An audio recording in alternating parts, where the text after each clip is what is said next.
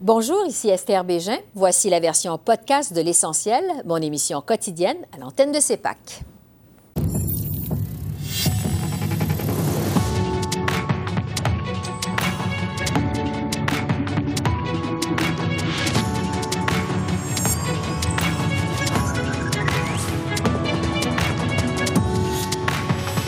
Ce soir, le rapporteur spécial témoigne en comité parlementaire.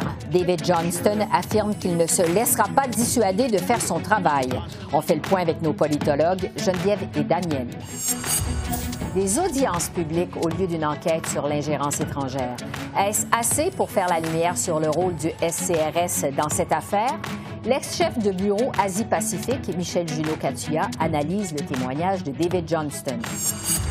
Et les conservateurs menacent d'obstruction l'adoption du budget Freeland. On parle du menu législatif d'ici à la pause estivale avec Mark Holland, leader parlementaire des libéraux. Bonsoir, mesdames, messieurs. David Johnston est venu justifier aujourd'hui devant un comité des communes sa décision de ne pas tenir d'enquête publique dans le dossier de l'ingérence étrangère. Dès le début de son témoignage, M. Johnston a répété qu'il entend mener jusqu'au bout son mandat de rapporteur spécial, et ce, malgré une motion adoptée par le Parlement la semaine dernière, lui demandant de quitter son poste. À la Chambre des communes, cet après-midi, les conservateurs sont revenus à la charge pour attaquer l'indépendance de David Johnston. The issue of foreign interference deserves serious and robust debate. I will continue to invite disagreement on my recommendations, but will not be deterred from completing my work. On a appris aujourd'hui que le rapport de David Johnston n'a pas seulement été écrit par un ancien ami de famille, un membre de la Fondation Trudeau, mais que l'adjointe qu'il a écrit est une donatrice libérale et que M. Johnston a engagé aussi des consultants libéraux et néo-démocrates pour l'aider avec leur communication publique. Est-ce qu'on peut finalement mettre fin à cette farce, Monsieur le Président, et déclencher une vraie enquête publique? C'est ça. Le très honorable Premier ministre. Président, pendant que le chef du Parti conservateur continue ses attaques non fondées contre l'ancien gouverneur général et son équipe, il prétend vouloir connaître les vraies réponses.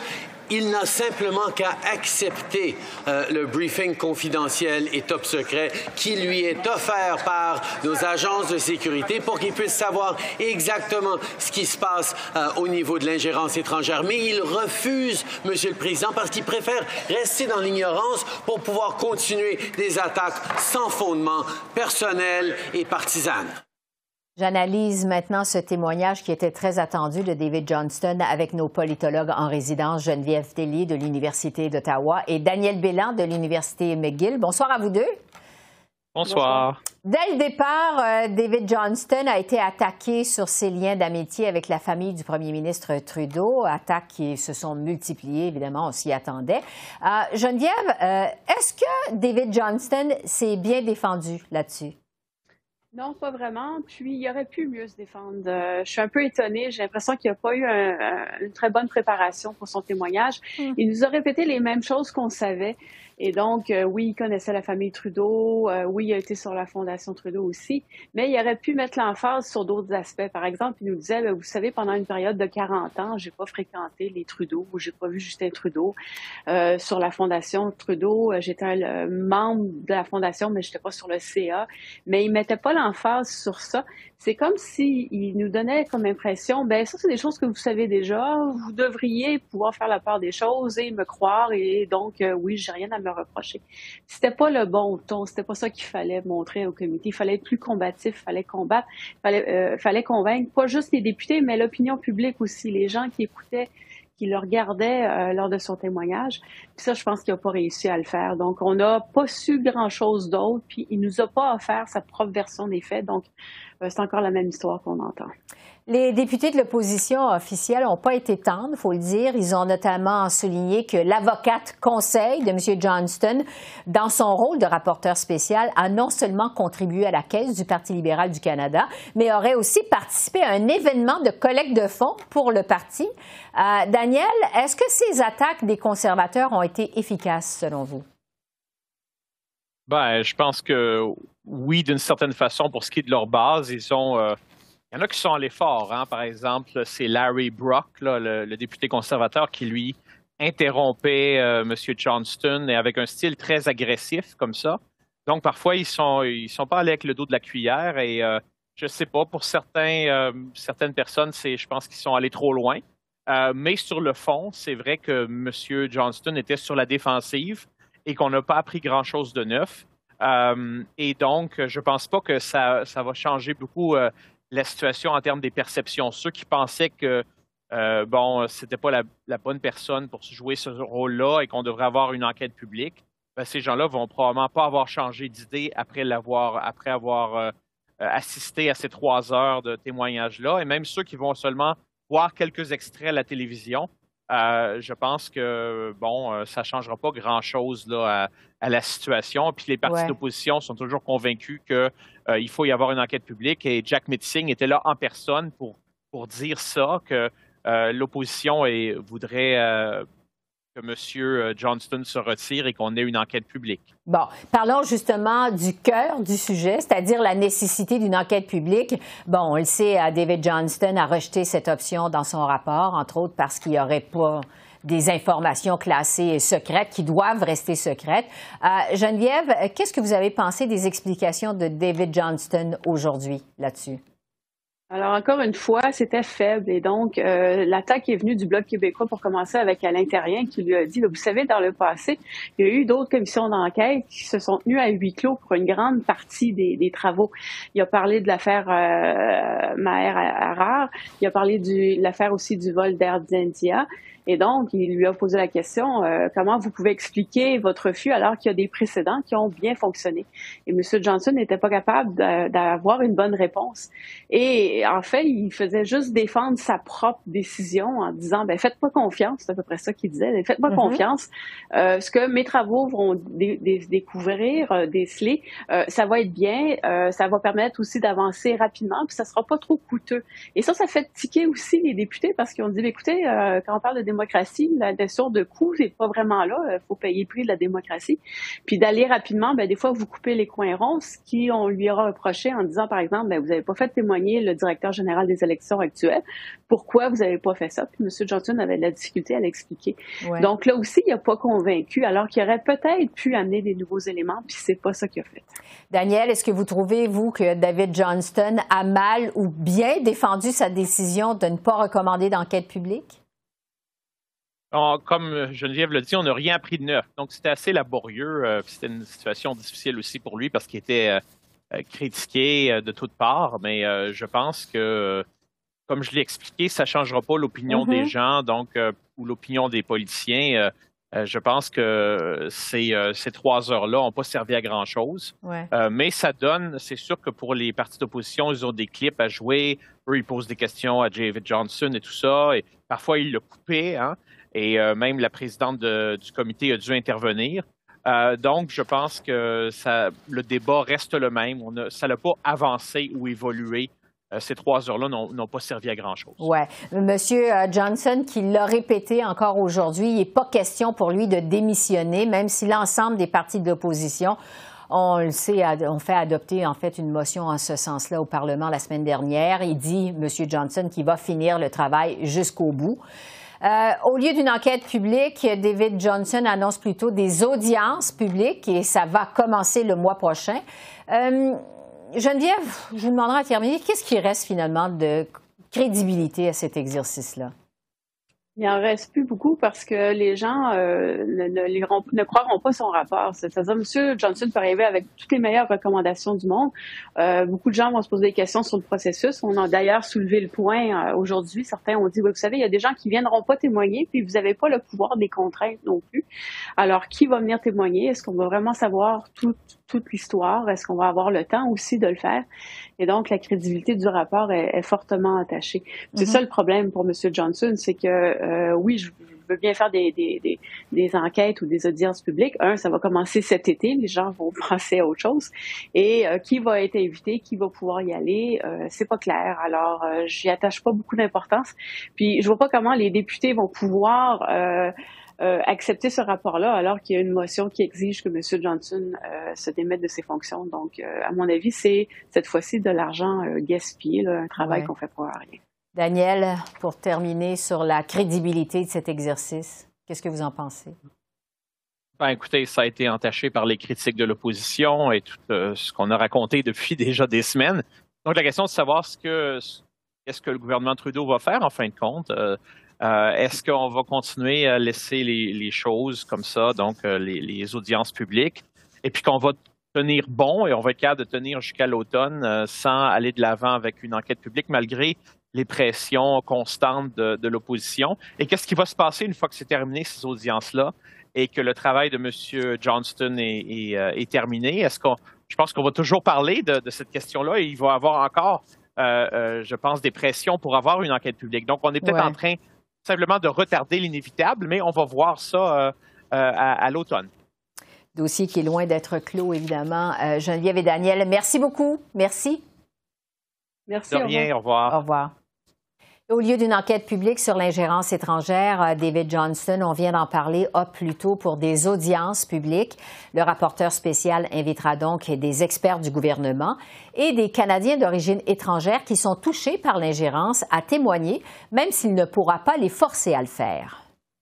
À partir du mois prochain, j'organiserai des audiences publiques au cours desquelles les Canadiens pourront entendre des fonctionnaires du gouvernement, des experts et des agents responsables de la sécurité et du renseignement, et surtout les communautés de la diaspora qui sont les plus touchées par les efforts hostiles des gouvernements étrangers.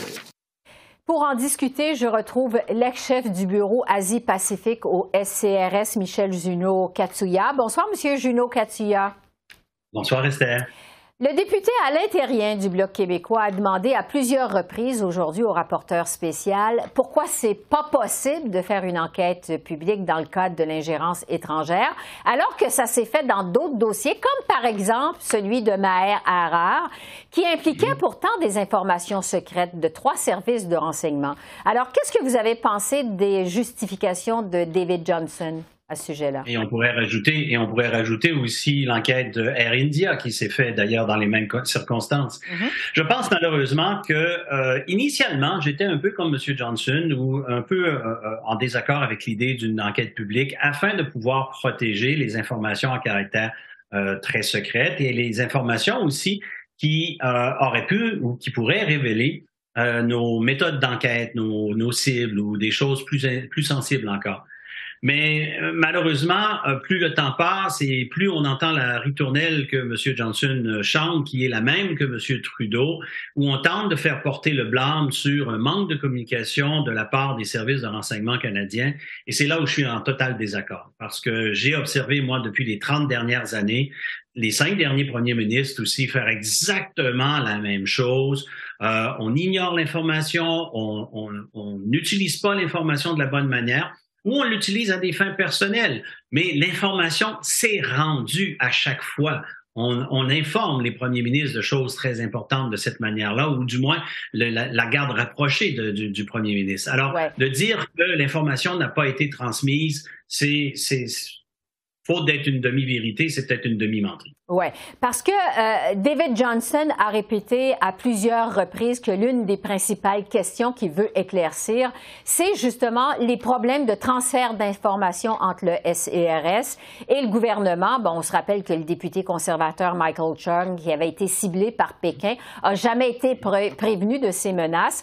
Est-ce qu'on va pouvoir faire justement la lumière sur cette question-là avec des audiences publiques, selon vous? On pourrait effectivement apporter des solutions, on pourrait ça discuter ouvertement des mécanismes de communication et des courroies de transmission qu'on pourrait établir s'il en manque. C'est un fait que effectivement, il y a une certaine maturité qui doit gagner l'ensemble de la caste politique et particulièrement les gens qui sont au pouvoir. Depuis des décennies, malheureusement, on a négligé certains aspects de la sécurité nationale et particulièrement tous les aspects qui touchent l'ingérence étrangère et particulièrement la Chine qui a toujours été favorisée dans cet ordre d'idées-là.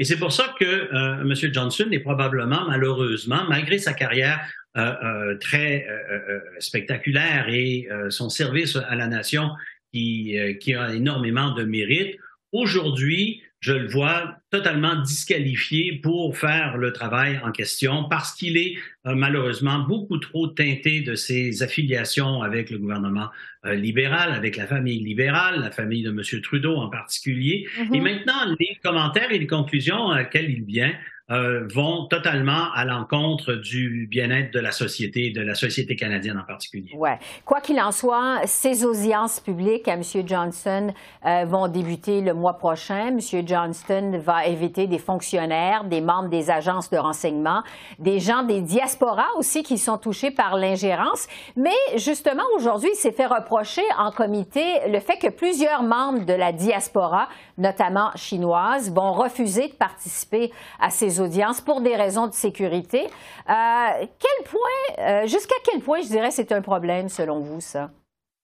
C'est un très gros problème parce qu'au moment où on se parle, non seulement les membres de la diaspora chinoise et canadienne sont en désaccord avec la tenue du cours, le leadership dans lequel on s'est embarqué, mais ils craignent aussi pour leur propre sécurité et c'est une perte de confiance dans nos institutions, une perte de confiance dans le leadership que l'on a à l'heure actuelle qui va rendre les choses encore beaucoup plus difficiles pour les policiers ou les services de sécurité à pouvoir enquêter, éventuellement obtenir la collaboration de ce public. Mm-hmm. Et n'oublions pas aussi les alliés. Les alliés qui regardent aujourd'hui le Canada. Et là, on apprend que dans les années 90, il y a eu une opération Dragon Lord qui a été initiée par le ministère de la Justice américaine pour surveiller justement le gouvernement canadien parce qu'on doutait qu'on n'allait pas gérer l'ingérence étrangère comme il se devait. Et là, on retourne à la fin des années 90. Alors, ça fait près de 30 ans maintenant qu'on est sous surveillance parce que d'autres observateurs ont pu voir que le gouvernement canadien, tous les ministres, les premiers ministres qui ont passé, n'ont pas géré comme ils auraient dû. Oui, parce que, juste pour revenir sur le fait que, sur les audiences publiques, il y a aussi le fait que David Johnston ne pourra pas forcer des gens à témoigner, comme il aurait pu le faire si ça avait été une enquête publique. Est-ce que ça va empêcher encore plus de faire la lumière sur l'ingérence, vous pensez?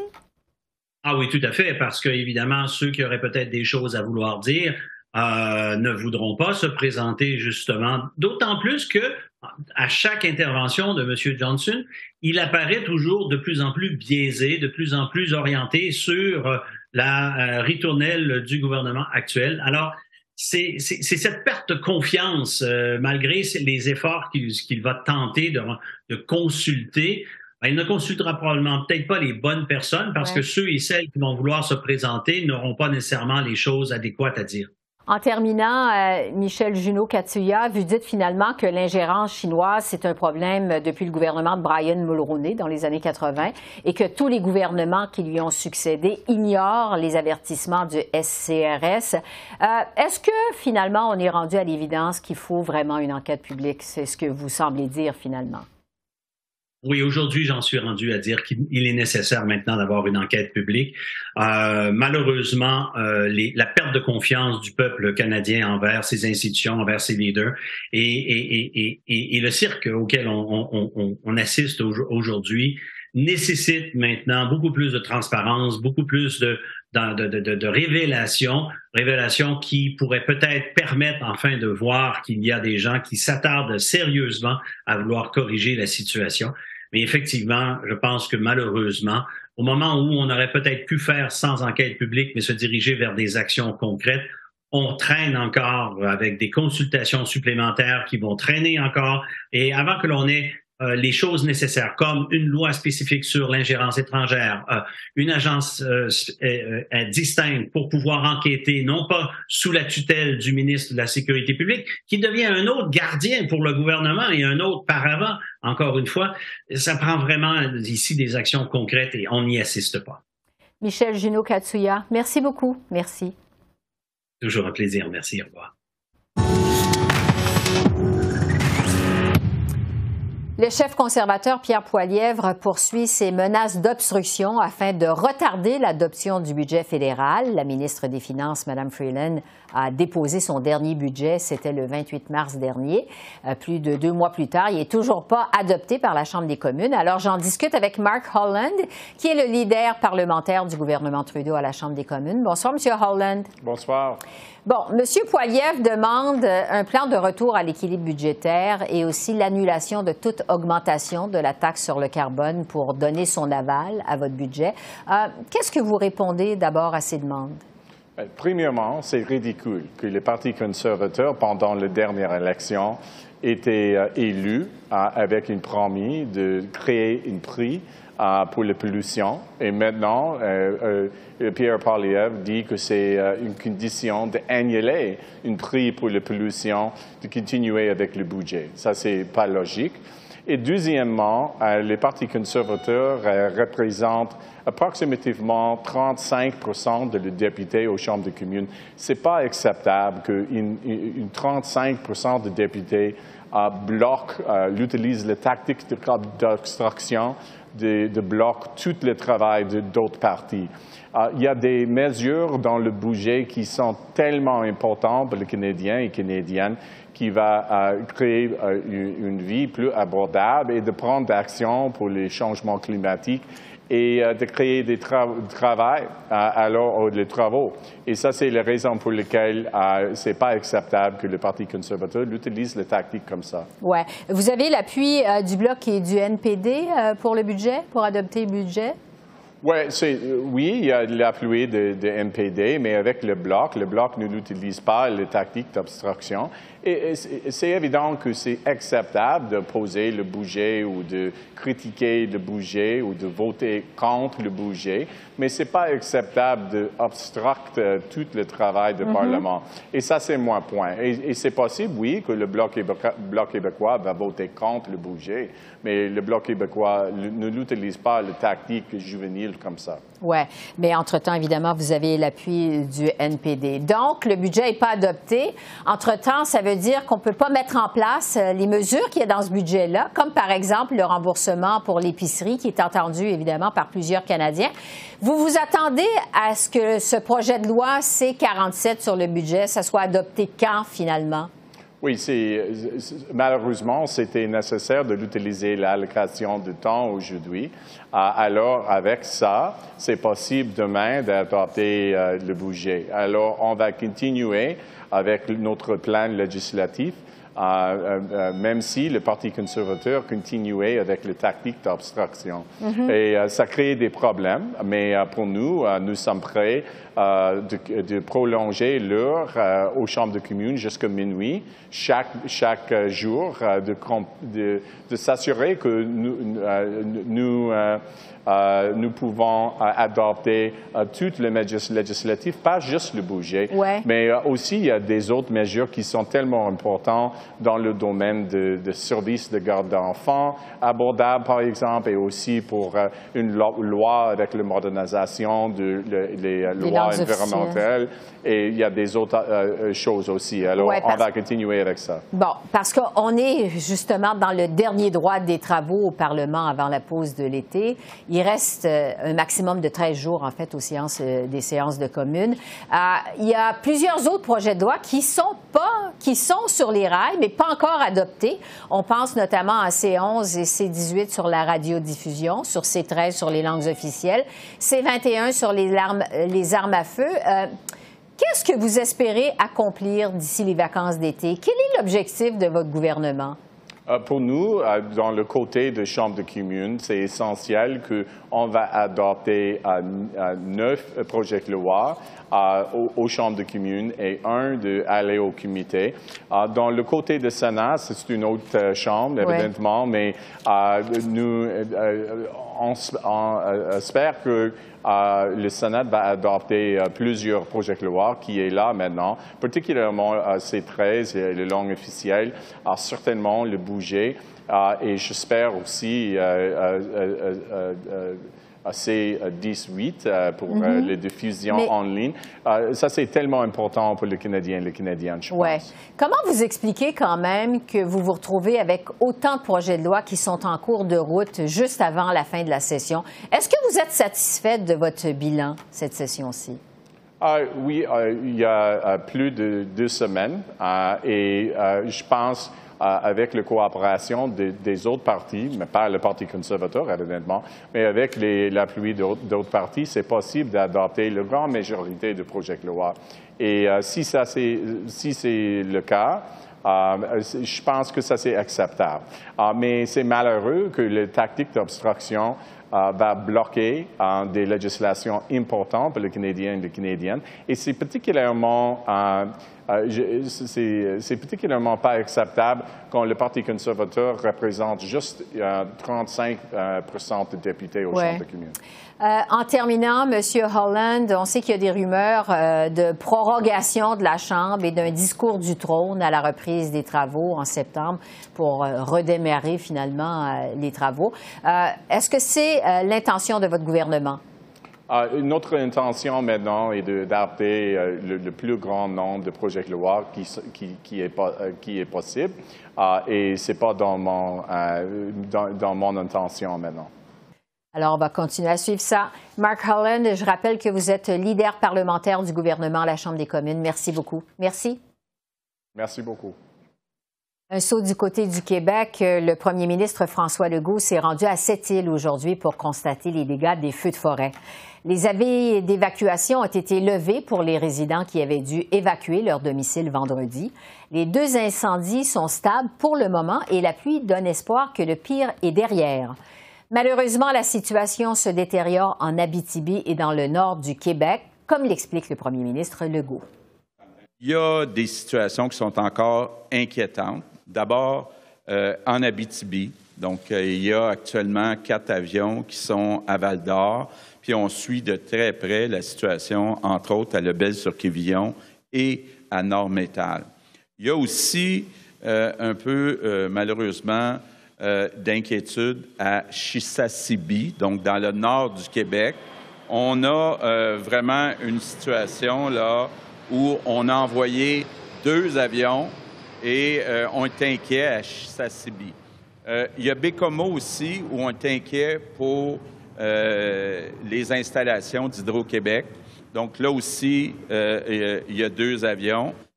Alors voilà, c'est comme ça qu'on a vu l'essentiel de l'actualité de ce mardi 6 juin sur la colline du Parlement à Ottawa. Esther Bégin qui vous remercie d'être à l'antenne de CEPAC, la chaîne d'affaires publiques par câble. Je vous souhaite une excellente fin de soirée et je vous dis à jeudi. Au revoir.